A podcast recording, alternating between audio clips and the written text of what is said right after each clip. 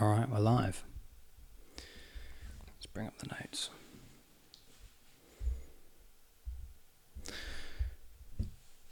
So, welcome back to the East Coast Recovery Podcast. I'm Matt, and Lester's joining us again today. Good day. How's it going? Pretty good. All right, so today we're going to talk a little bit about anger and resentment, particularly, you know, within the realm I'm of expert personal experience. Yeah, I mean, I know loads of friends uh, who turn to substance. Some, you know, usually it starts off as a casual thing, but you know, they get home from work, they're a bit stressed, you know, they just want a beer, or you know, they want to smoke something, and uh, and you can see it kind of spiral.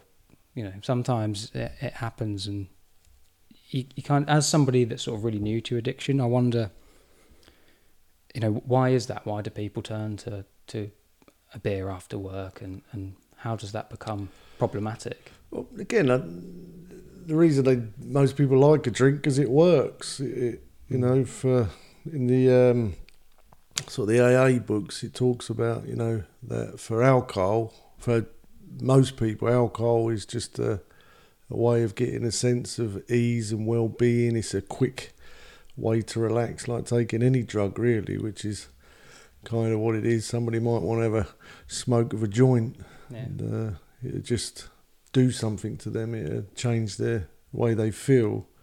And so for most people,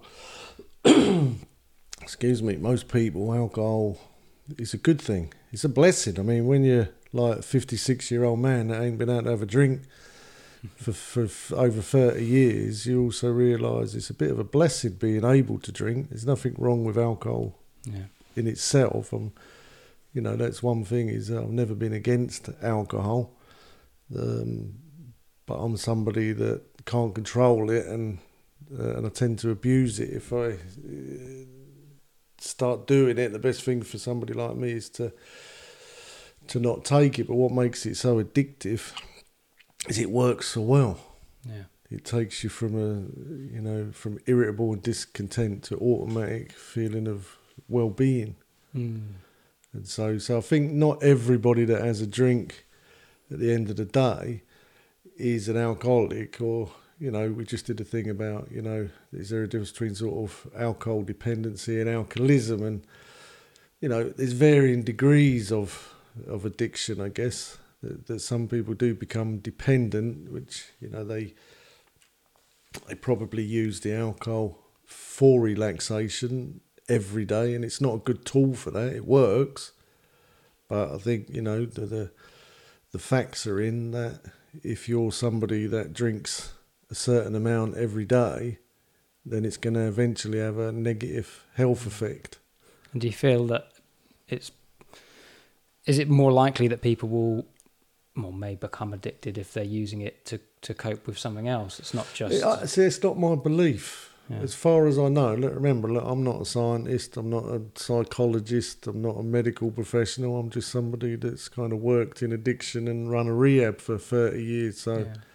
you know, I can only give you my opinion. I can't back it up with any scientific evidence because I'm not a scientist and I've not tried to gather any. But my professional opinion of the, you know, I'd say I'm an expert by experience, but, you know, working with thousands of people for three decades and having the problem myself, my personal opinion is you either are an alcoholic or you're not.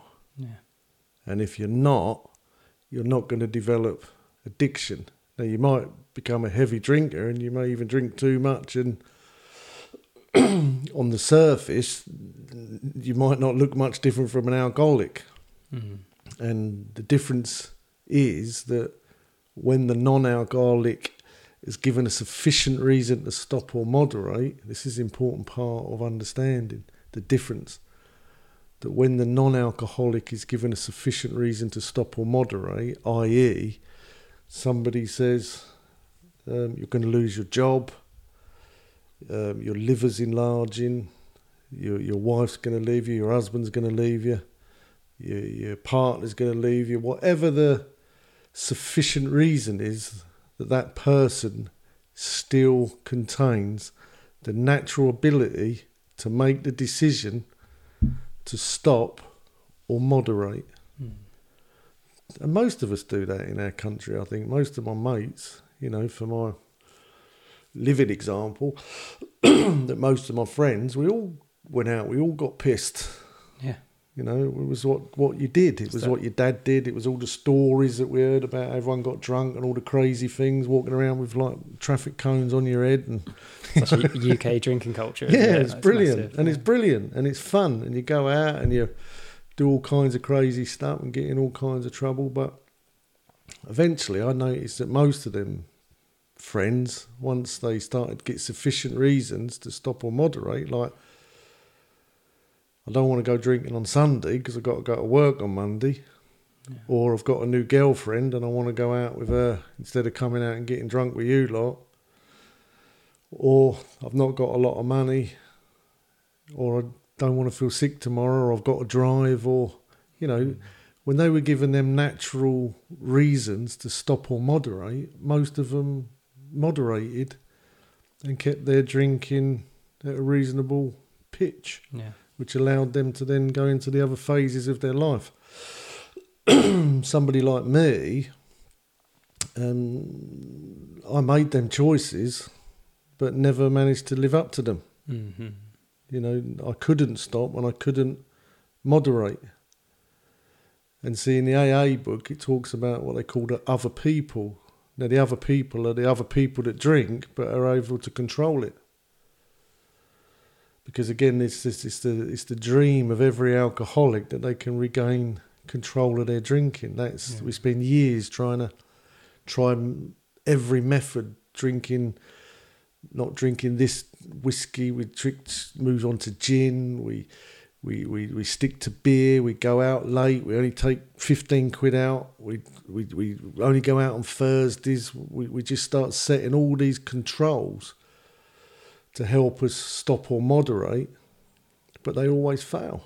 Mm-hmm. And then you always end up again at the end of a spree, down on your arse again, wondering what happened. That wasn't what I decided to do. Mm-hmm.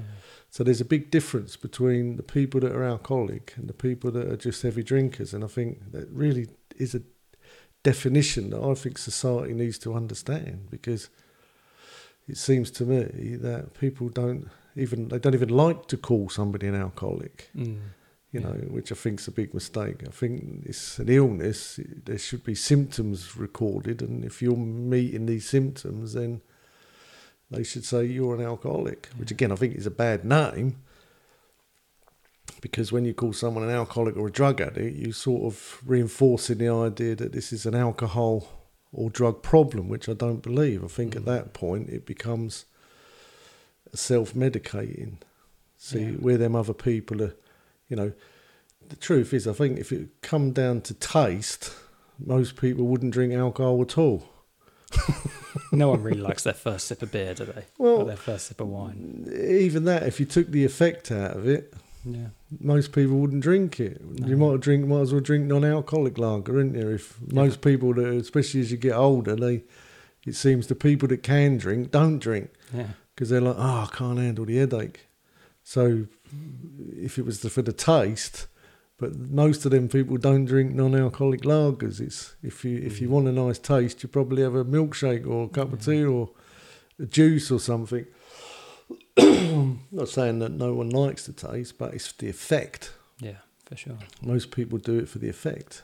And again, being somebody that can't drink, especially in the early part of your recovery process, where most of your friends are drinkers mm.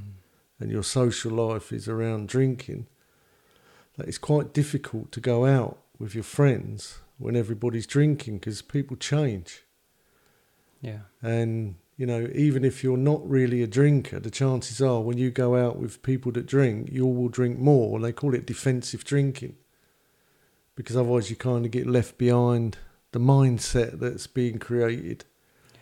So going to a party or something where everybody's having a good drink and a good time, it can be difficult to sort of join in, especially in the early part of your, because it's that they wouldn't be behaving like that either if they weren't having a drink. So.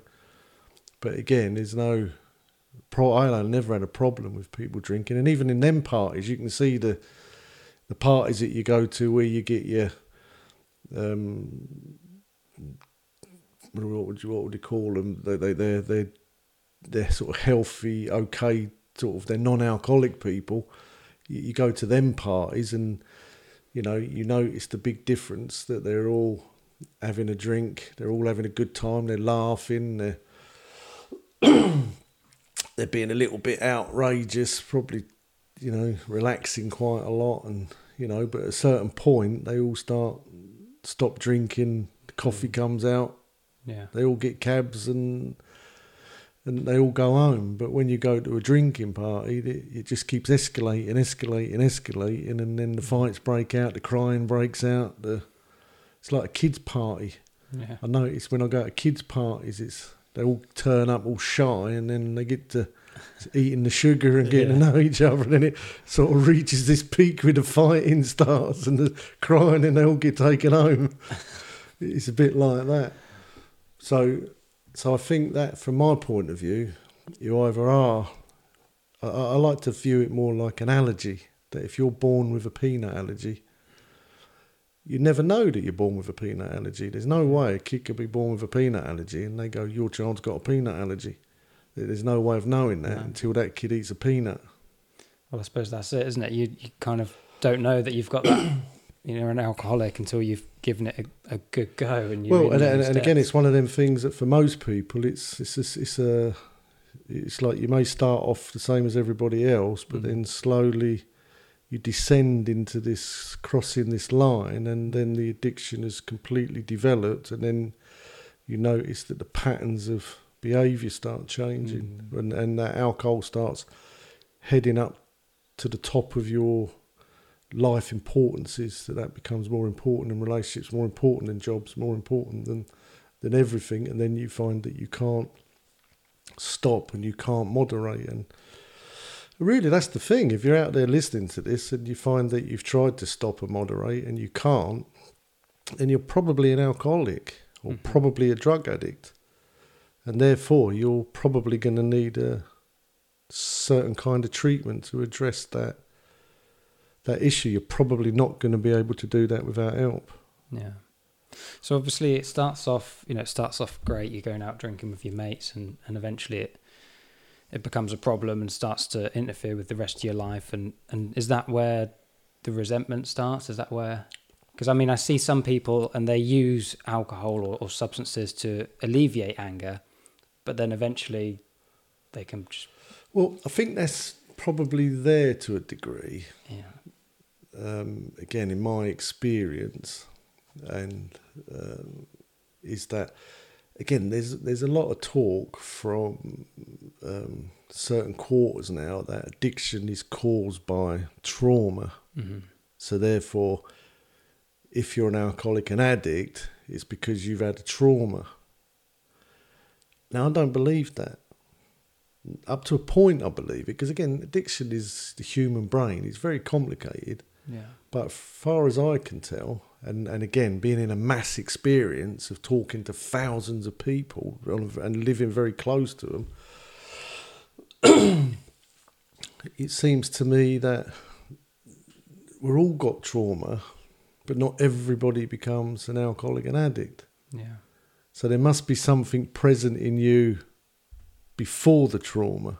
The trauma, I believe, triggers it. I'll, I'll accept that. You know, because... I've had people like, one one case comes to mind with this guy where, you know, he probably, because again, it's not about the drugs, it's about the mental condition, that mm-hmm. not everybody has the same mental condition, but all alcoholics and addicts all have the same mental condition as far as I can tell. Even people like my sister that was, was um, got familiar with a lot of the people coming through our projects, she once said this to me, she said, do you know, I've noticed that there's something the same about all of these people that come into your project. Mm. But it's different from everyone else I know. And I said, yeah, that's the addiction. That's the mind that they have. Yeah. They all share that mind, which is why they all like to go to twelve-step meetings and groups. They all like talking to each other because they share a lot in common that they don't share with the regular folk because their mind is... twisted in a certain way. Yeah. And um,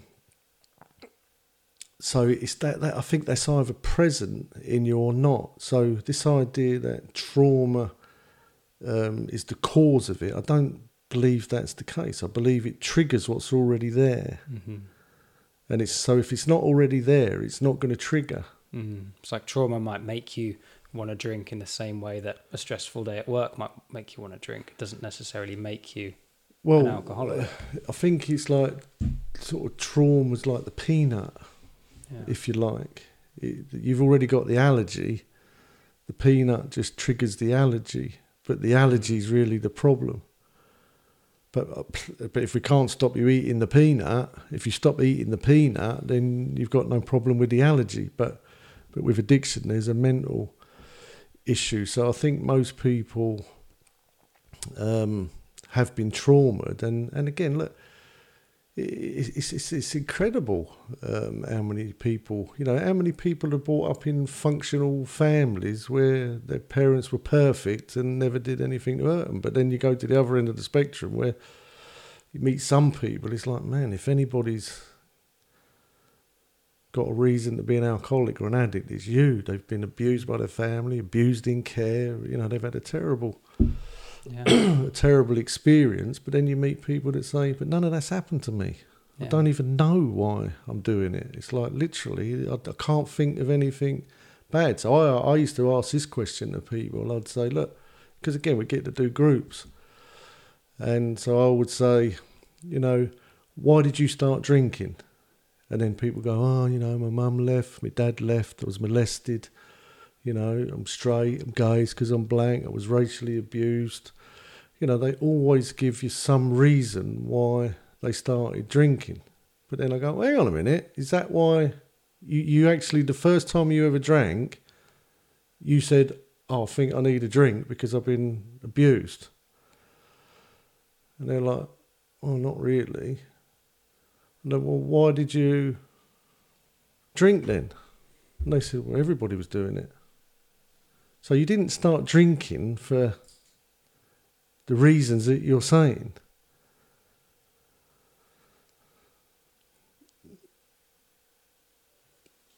Now, the thing is, obviously, them other problems are real to people and they can cause psychological issues, but not everybody has them. Mm-hmm. But then you say to people, well, when did you first tell people that that was the reason that you were drinking? And pretty much everybody I asked said they thought about it and said, well, when somebody noticed it was a problem mm. and they confronted me and said, you've got a problem. Then they went, it's because, and give their reason. And again, I think the reason that I like to even say that, because I don't believe that's true. But a lot of the treatments are aimed at saying, well, if you got mistreated as a child and it's caused you to have psychological problems, then what we need to do is give you therapy to remove your psychological problems. Then ultimately you should be able to drink again. But see, what we've learned by... Now, again, not every treatment process has been around as long as A A. That's one of the things about A A. Love it, hate it, whatever your views on it is, there's some facts about it. And some of the important facts are this. It's the longest running treatment program the earth has ever seen globally. It's a global phenomenon. It's probably helped infinitely more people recover from addiction than anything else globally. Fact. It's not just because I'm a twelve-stepper, that's what I say. There's the facts. It's the largest support network globally. It's free of charge globally. It's user-led globally.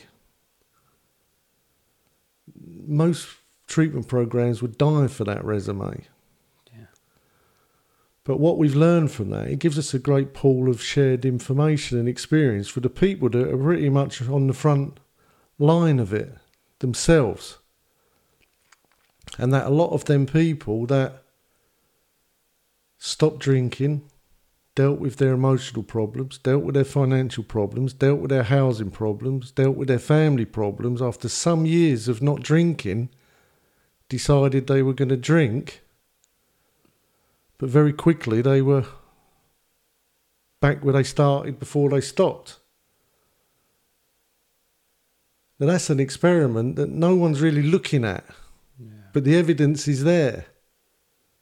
The evidence is there that these people have dealt with all of them issues that these other people say is the reason that they're drinking. They've removed all them issues. And when they had a drink, they ended up exactly back where they started, which is an evidence that they've still got the peanut allergy. That no matter what, if you eat that peanut, the allergy's going to kick in. Yeah. So it's the allergy that's the problem, not all of them other issues that people keep saying is the reason why they're drinking. I mean, look, they ask people, why are you drinking? Like they know. How do they know? They're only going to give you what they think. Yeah. Yeah, and usually it's got to be a sob story because that's going to elicit forgiveness and money and, and support from you. Yeah, they're going to want to justify it, aren't they? Well, yeah, a lot of people, oh, you poor thing. Now, again, it's like, look, I always say this to people, look, you can have the best excuse on earth to fail, but that's never going to equal success. If everyone on planet Earth agreed that you've got a good reason to fail, that will not help you succeed. But yet everybody, when you say, why are you failing? They give you this big long list of reasons. A lot of the time it's like, you know, it sort of drives me a bit nuts on the news and things like that when they go to the people that are homeless and say, oh, why are you homeless? And they're like, oh, I've got an addiction problem. Oh, because my uh, wife left me or my husband left me or... but it, and they go, oh, you know, that's terrible. But honestly, if in my experience, if you track back that person's experience, then you'd probably find that the wife would say... they wouldn't stop drinking. They becoming aggressive. They wouldn't go to work. The, you know, so there's always this, did your wife leave? Did you start drinking because your wife left? Or did your wife left because you're drinking? Mm. And my bet in thirty years of doing this is their drinking's been a problem for a long time. Yeah. And that they've not addressed it. But they're still blaming other people for their...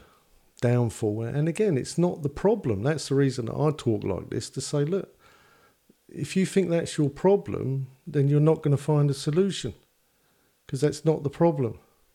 And again, like a lot of people with sort of childhood issues, it could take years for them to finally overcome them if they're willing to go in a therapeutic process. And so... you know, again, I'm sort of trying to fly the flag to say, I don't think that's the problem. I think the problem exists in you before any of that happens.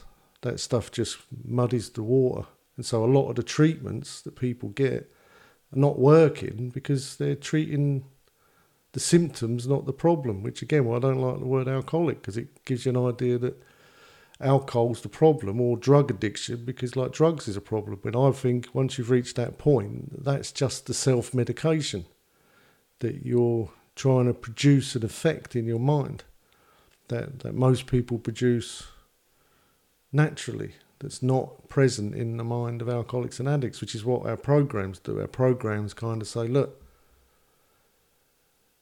you're naturally missing something that most people just have.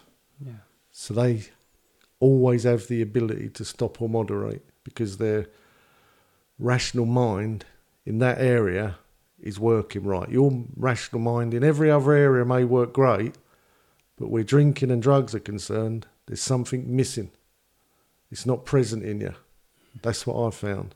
When anyone ever come into our rehab, when we sponsor them in the meeting, there's something missing in them. That's why we say they're powerless. So telling them, you know, like one of my friends says, he says, look, telling someone to stop drinking is like saying to a homeless person, homeless person, get home. Well, if he could get home, he wouldn't be bleeding homeless, would he? There's something missing. Yeah. There's something wrong with them. And it's the same with people with addiction. It's like there's something missing that other people have. And so it's the purpose of our programs to teach them how to manually, if you like, develop that capacity, mm-hmm. which is what we believe recovery is. It's like manually building in that ability to say no. It's like reprogramming the brain. Well, it's not a reprogram, because I think they've never had that. It's actually installing some software that's not present in them. Yeah.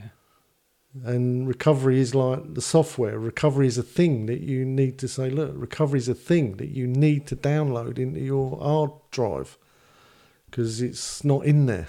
Yeah. And so asking a computer to do something it hasn't got the software for is as pointless as asking an alcoholic and addict to stop drinking and using.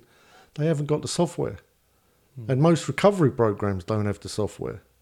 Yeah. They have all these good ideas about therapy and everything, but it doesn't work. And if it does work, then you're not this kind of alcoholic or addict. So we've spoke, uh, you know, about addiction and about the peanut allergy, which I think is a fantastic way of putting it. Every time, you know, we sit down, you kind of put it in a different way, and it just, you know, again, as somebody who, who knows very little about addiction, I'm, I'm learning every day, and every time it's the same topics, but it's just, it drums it in a little, little bit differently each time.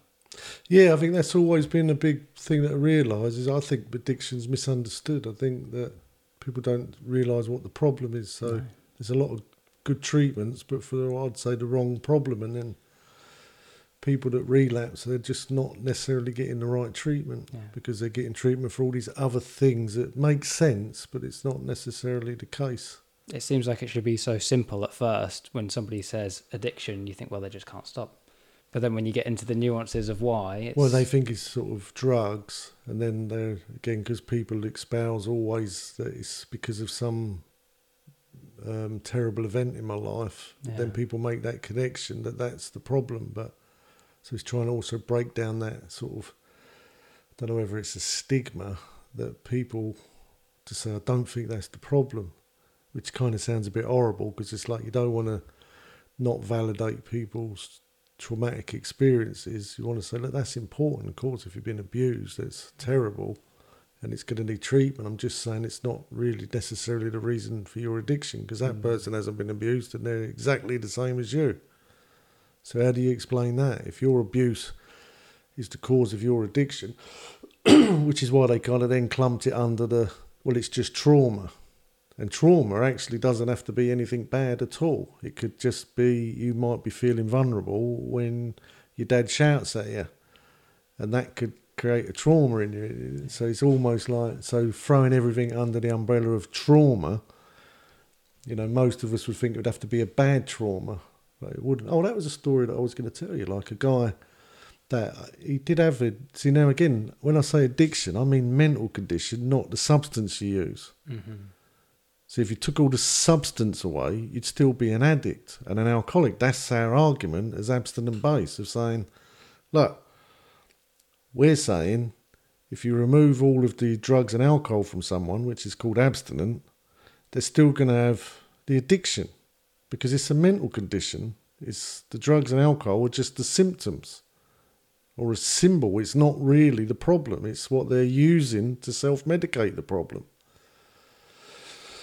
And so if you took all of the drugs and alcohol off the earth, you'd still have ev- all these alcoholics and addicts. They would just be doing something else, which would probably come down to, you know, behavioural um, stresses. It would probably be a lot worse. Mm-hmm. There'd probably be a lot more rapes, a lot more murders, a lot more nasties going on. But this one guy is a good example because he became... He was he, he had all the makings of a of an alcoholic, but he never really drank because he found satisfaction in his football, mm-hmm. and so he just played hell of a lot of football, and that satisfied his problem. So he didn't really need the alcohol. But when he got in his thirties, he broke his leg, and he couldn't play football anymore. And that's the time that his drinking increased, and then he became alcoholic and ended up in rehab. Mm. And so, you, you know, people f- find a lot of different ways of dealing with this mental condition.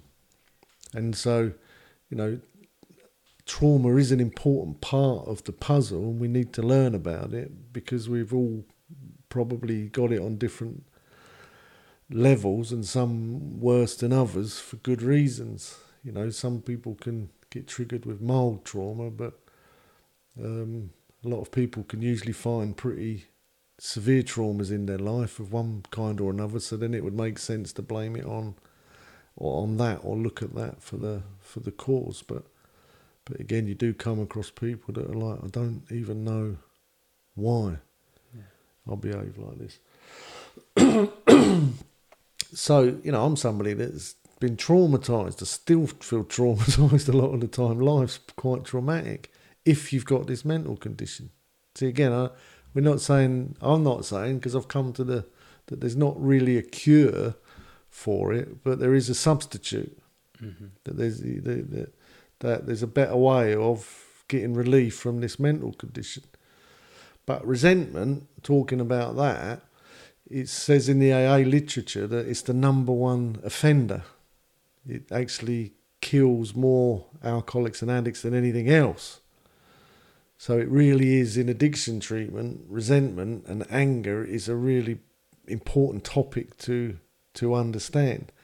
Now, again, I don't think it's the cause of addiction, but it's like it's a fuel that makes it worse. It's like, mm-hmm. like the, again, it it's almost like the peanut as well to the allergy, that if you've got this certain issue, then, you know, having resentments as well, which you're probably going to be more susceptible to if you've got a very... Um, Um, sensitive mind, and your nervous system has been stripped bare and not been able to develop properly, because you've probably been drinking since you were thirteen, and you know, because it, it kind of comes down to that. It's kind of like addiction leaves the person with a very underdeveloped nervous system, mm. because it's like antidepressants, they kind of give you a buffer to life. So if something in life is traumatic and painful,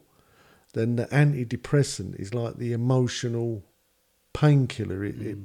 it it stops you feeling that so much. Yeah. So numbs you. It numbs you. So if you imagine, and it's not like this, but it's a, if you imagine that when you're born, your nervous system, you've got all your nerves, which become your senses, which help you navigate the world, pick up information. And really, parents should teach you how to make the connections of what you're feeling, how best to navigate it, how best to deal with it, you know, how to understand it. So what you really want from the world is you really want to be able to get the information that's coming in through your senses, but then you want really healthy interpretation so that you can then devise healthy processes that kind of get you through the world in the way that you want to that you want to go through the world. But if you've not had a good navigation system built, you're probably not going to interpret what you're experiencing very well, which again is the problem. The only thing I've learned over my thirty years in in uh, S O E D recovery is how to reinterpret my experience in a healthier light, but also one that matches reality a little bit more. The areas where that's I'm not so good at that, it still can be a little bit traumatic. I've got one at the moment, so I'm having to deal with things that I generally find very uncomfortable, but I have to allow myself to deal with that. Mm-hmm. And hopefully with the support of the people around me and some professional help, that I'll be able to redevelop my nervous system and my mind to be able to then cope better in them situations, and then them situations will no longer be traumatic for me. And bingo, I've got a little bit more freedom in my life and less things that I need to to to avoid. So if you imagine that your nervous system is like a hair, and that life is meant to ping it.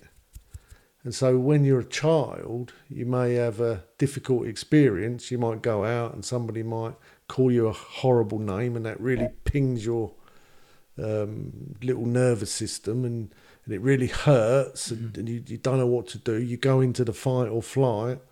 So you run home to your mum and dad and say, oh, Jimmy, Jimmy called me a terrible name and I really don't like him and I'm really hurt. And and then it's kind of their job, if they're like well adjusted, to say, acknowledge and validate your feeling, then explain that it was kind of wrong of Jimmy. Maybe Jimmy's having a bad day. Maybe Jimmy didn't mean it. Maybe you need to go back and speak to Jimmy and tell him that he hurt your feelings. And and hopefully Jimmy will say, oh, I'm sorry, I didn't realise that. Or oh, I only did it because you... And then you negotiate with Jimmy and hopefully you can build a better relationship. And and, and then we div- we're supposed to develop like that, which is kind of what makes human existence and relationships so complex. But it's built into us to be able to develop these skills. Mm-hmm. And but while that's happening, you're building a little bit of insulation, a little bit of meat on your nervous system. Yeah. And so really where you want to get to in life is that you've got a good solid nervous system, and that when the information comes in and hits your nervous system, it gets your attention, but because it's insulated, you get all the information that you need without all the trauma and all the hurt and all the pain. Mm. But if that nervous system hasn't built insulation around it, you're going to be like a raw nerve. Yeah. So when people drink and take drugs, they're kind of stripping the insulation away. Mm-hmm. So life becomes very uncomfortable for them.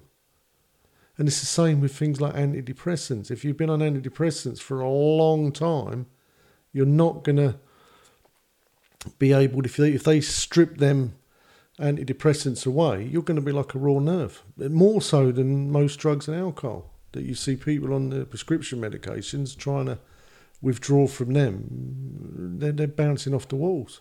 Yeah, it's very difficult, very very difficult. You know, I, I say this: look, we can get you off heroin in ten days. It's going to take at least six months just to begin most people getting them off of most prescription medications. Wow. I say, look, drugs and alcohol alter your mind. A lot of them prescription medications mutate it.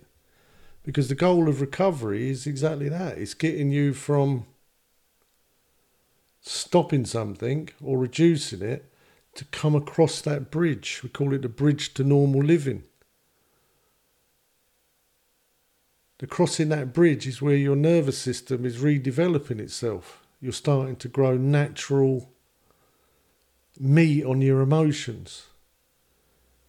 Now, most of us can't do that on our own. Most of us need things that we call sponsors. I'm glad that I've had, and I'm blessed that I've had a lot of sponsors and older people that I can phone up. Oh, Jimmy called me a name. I want to smash his face in. And, and they're like, look, you need to calm down a little bit. And they've helped me develop a little bit stronger emotions, but mm. I'm still very sensitive. I'm still very susceptible in lots of areas because most of us, we... We opt to avoid difficult situations, which mean you're always weak. You're never going to develop. And so we all do that in certain areas of our life. And really the, the twelve-step program is a program that encourages us to, to gather all that information, to have a good look at it, to see the areas where we're not doing so well, and then start rebuilding um nervous system by but the only way you can do it is to put yourself in the position but then navigate it in a healthier way, and then you develop neural pathways which become part of your nervous system, and then you it becomes a lot better. So it's like one of the wonderful things is is that you actually start, you know, one of the things when I used to go to my first meetings would say, I can't believe how bad I feel, but I don't want to drink or take a drug. That was like the miracle. It was like, man, I feel terrible, but I don't want to use. And that was like amazing to me, but that also put me in the position to be held into a place long enough to redevelop my neural pathways, which is that bridge, which becomes part of my nervous system, because whatever I'm thinking, I'm going to be feeling. So really, the only thing that I really needed to take responsibility of was this thing between my ears. This little lump of real estate between my ears was where I live. It's where you live. It's where everybody lives, between their ears. Most of our life happens between our ears. It's in our thinking. But whatever we're thinking, we're feeling. And so I had to change the way that I think. Now again, with most alcoholics and addicts, I'm very susceptible to resentment. I put my hand up. I've been a very angry person all my life. I come from an angry family. I'm... My mouth can be vicious, um, but I'm very easy to offend. I can see the fault in everything and everybody, at least from my set of standards. And if somebody does something, again, I, I wrote down um, some definitions of resentment, because again, resentment is the number one thing that you do not want to do if you've not got a good, strong nervous system, because it's going to beat you to death. And so resentment, we look at the resent anger. So if somebody angers you, the definitions in the dictionary were bitter indignation at having been treated unfairly, a feeling of anger because you have been forced to accept something you don't like. That's the Oxford one. A feeling of indignant displeasure or persistent ill will at something regarded as wrong, insult or injury. Now, I think most people that you meet, they've got usually got a bundle of them yeah. coming out of their childhood. A lot of the time it's justified. You know, a lot of people have been mistreated by parents, let down by schools, police, blah, blah, blah, friends. You know, most people have a long list of very feasible and acceptable reasons to be angry. But even justified anger is still going to destroy you. Whether you're right or wrong makes the difference. You know, we say resentment is like drinking poison, but hoping the other person dies. So if you're going to help that person treat their addiction problem, we're going to have to get them to live free of the resentment, free from anger, which is pretty difficult yeah. when they're so susceptible to it like I am. I'm just so susceptible to being angry. It don't take much to make me angry. If I had no way of being free from it or overcoming it, I don't know if I could live on this earth without alcohol. And alcohol would, is my last go-to relief. Mm-hmm. It's the medication that I don't want to take because it makes things worse for me. It gives me incredible relief. Don't get me wrong. I might end up on the street pissing me pants, but I'm not going to be bothered about that until the next day because it works perfectly for me. When I take a drink, I get an immediate sense of ease and well-being, no matter how bad this world is and no matter what condition I'm in. I feel free from the irritability and the discontent. And so resentment, it's like... it's probably one of the biggest battles that I've had in, in my life, and still battle with it, you know, because again, it's uh, we do this thing in recovery called Step Four, which is where you write down all your resentments, all the things that you're angry with it. And most of us have a book of people and places and institutions that we're angry and hurt with, and that we like to rant about and rave about and complain and blame why our life's failing and why we're in the situation that we're in. And, you know, when I took that to somebody, which is a step five, it's almost like a confession that you tell them, you know, you, you speak it out in a way that I want to be free from this. And then as the program goes on, it kind of shows you a way of how to, you know, start dealing with some of them issues. And that step nine is about making the amendments, making the changes, which is where the real liberation begins. Because once you start focusing and dealing with these problems, they start going away pretty quickly. You start, you know, um, really sort of cleaning up the mess in your head. You get rid of as much of it as you can. And you get rid of quite a lot of it in the first sort of sweep of doing the steps. But you end up with maybe five or six things that are the real juicy problems in your life that, uh, that probably need a bit more work. And um, but the first thing it says, and this I didn't pick this up until I actually wrote the program for our rehab, uh, which was important to me, that it said this, it said, look, when you look at your list of reasons that you're angry, the first thing apparent that the world and the people are quite often wrong. And so that was always a little bit difficult for me. And again, the way that my mind is, it's, you know, I think it says there, it's like treated unfairly. If I've been treated unfairly, which I felt, you know, quite a lot, that I've been treated unfairly. But it said the world and the people were quite often wrong. Mm. So it was the, the justified anger, which was hard to let go of. But it says, and this is kind of the crux of the mental condition, it says, concluding that other people were wrong was as far as you were getting. It's like we were getting caught in this loop that they're wrong. And as that replays, you keep replaying it in your mind. This is what the resentment is, it's the replay. That we keep resending the cause of our um, unjust behaviour or treatment into our thought process, and then we keep playing it over and over and over. We keep spurting it out of our mouth to everybody, and it keeps going and going. And while we're doing that, what's happening is like, I, I like to, to have this imagined, that imagine that every time you have a thought, a squirt of chemical goes into your body. So, you know, when you have a thought, it sends a signal to a part of your brain called your hypothalamus. Your hypothalamus then releases a peptide that goes into your system, and then it docks onto receptors in your body, and that's what makes you feel. Now, if you're just thinking about anger all the time, and this is one of the problems with people with addiction, it's like your fight and flight gland is on all the time. You're always in this state of fight and flight. We just wasn't designed for that. We was designed to go into that heightened state when there was danger, and then you've got to decide quickly, your adrenaline goes up, am I going to fight or flight? It's like living in that state, this heightened state of fight and flight.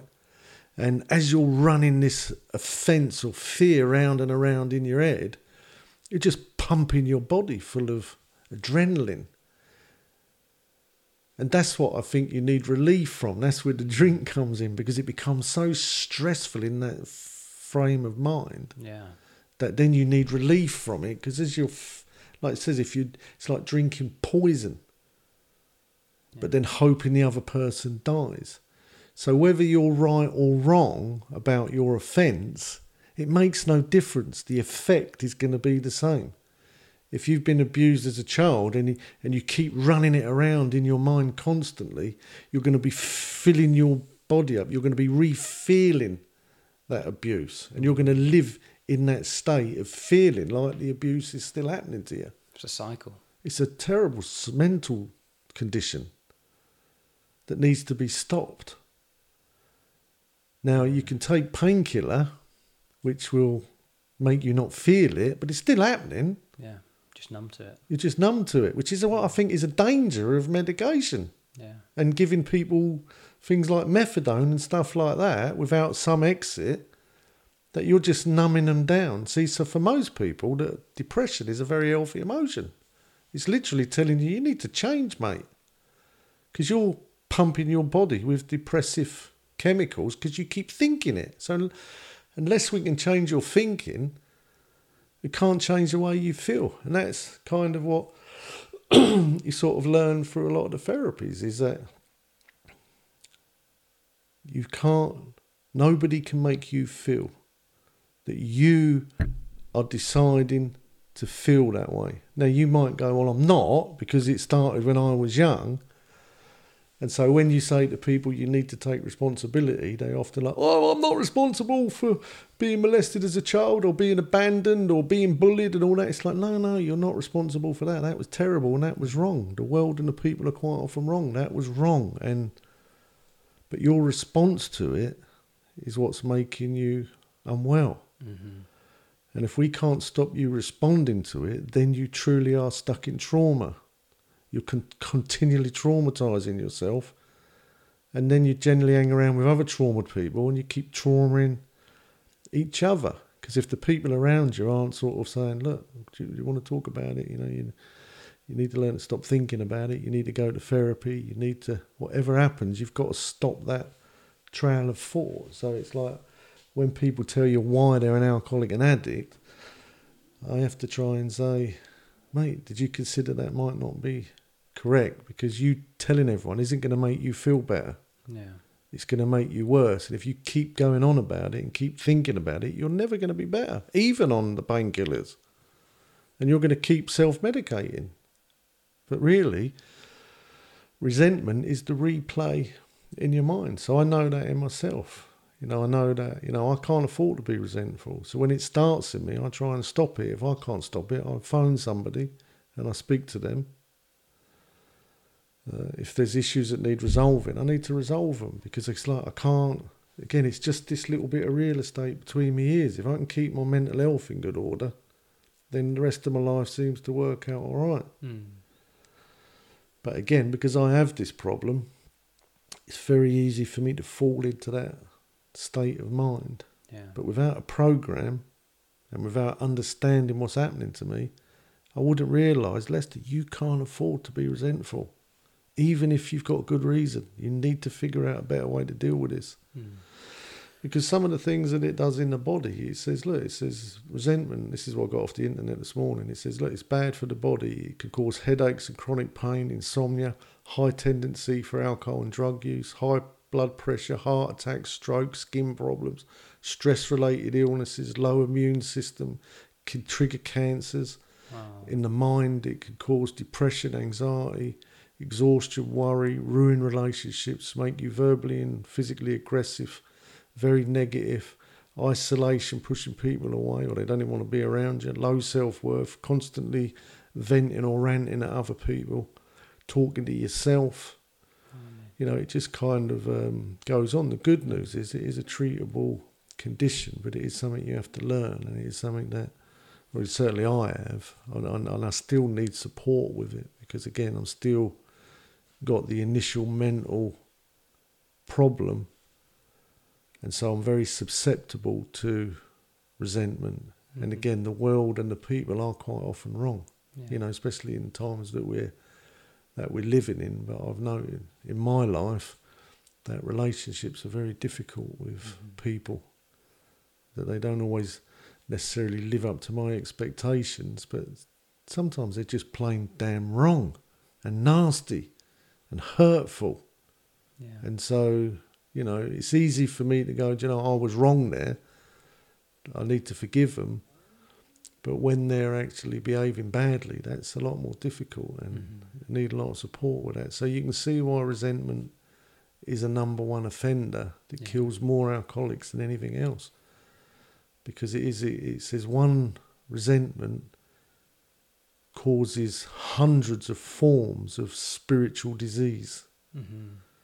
See, once you buy into one resentment, your mind starts collapsing into it. So when you're as acutely aware of it as somebody like me, I feel my mind change and go dark. Yeah. And then I become more attracted to the dark conversations. The, the stuff that comes out of my mouth is terrible, mm. terrible. The anger I start expressing, the disdain, and it's because I'm in this dark place. Mm-hmm. But the moment I learn to let that go, my mind lightens up again. Yeah. And I feel fine again. Having that awareness, being able to realise that, that you're in that state is probably something that a lot of people don't have, though. Well, that's what recovery is. It's, it's saying, look, this is, your mind is closing because of these pressures. And I, I, I guess in a way you could say what really triggers addiction is stress. Yeah. You know, so all of these things cause a lot of stress. So, but it's not them, they're just triggering it off. So I think once you actually realise that your mind is closing because you've sort of bitten into a resentment, having a good programme and sponsors and people around you that can support you and say, man, you need to stop that. Yeah. You know, I got, I had great sponsors that knew, you know, whatever my protestation was, when I phoned them, they wouldn't even talk about the problem. They would say, you need to let it go. They would work on getting, once I let go, my mind would come back to my right mind, and then I could deal with the problem, because mm. I literally become Jekyll and Hyde. When I'm in resentment, I completely change into a different person, not a nice person. Mm. When I let go, I change back into a pretty decent person. It's it's like having two minds, one where I'm okay and one where I'm definitely not okay. And, and good addiction treatment is to try and identify them two minds and say, look, I mean, they use that analogy of like you got sort of a, a black dog and a white dog, and if you feed, you know, one of them's really angry and one of them's not, and it depends which one you're feeding. But I think that analogy kind of, again, it's just that realisation that whatever you think, you feel. Yeah. And I don't respond well to thinking angry. I feel terrible. And then if you feel terrible, you start acting terrible. But unless I let go of that anger, and so pretty much my whole life has been about me dealing with my mental health. And everyone's is, whether they know it or not. It's what goes on in between your ears decides the way you live your life and the way you feel. Your life happens between your ears. My life happens between my ears. And it's what I'm listening to inside my head is going to determine. But, you know, I had to learn a lot of new thought processes that I wasn't available to me. Mm-hmm. I've had to learn how to think healthy ways, and I've had to learn what not to think and how not to think. Because when I think in them ways, I'm throwing fuel on my fire of anger. Mm. And if I keep throwing fuel on it, it's just going to get hotter and hotter. And so the first thing is, is like, stop throwing the fuel. You know, it's one of the things we say, look, you're digging a hole, mate. The first thing is you've got to stop digging the hole. And then we've got to figure out how to fill it in again. Yeah. So it really comes down to that. So there's so much more I could say about that, but that's kind of like the basic. I think that brings us... Yep. To the end of that one. Brings us to about the uh, end of this episode, I think. But as we can see, it's a huge topic. And I feel like no matter what we talk about, we're always going to come back to this idea of resentment. Yeah, I think it's something it might be nice to labour on with some different people. Because, again, I think in addiction treatment, it probably is one of the most important things to, to learn. Yeah. Has been for me anyway. Sounds like it. So I'm sure we'll come back to the topic. And, uh, yeah, hopefully we can look at getting some guests on in the near future, and, and maybe finding some therapists and other people to have a chat with. Yeah, well, we have got a therapist that actually we are going to arrange um, a podcast about um, emotional sobriety. Fantastic. We say a lot of people have physical sobriety, yeah, but they haven't dealt with their um, mental processes, so yeah. They've probably not got emotional sobriety. So we're going to going to do that soon, hopefully. Interesting. All right. Well, I look forward to that one. And, uh, yeah, so stay tuned. Thank you very much. Thank you. Cheers.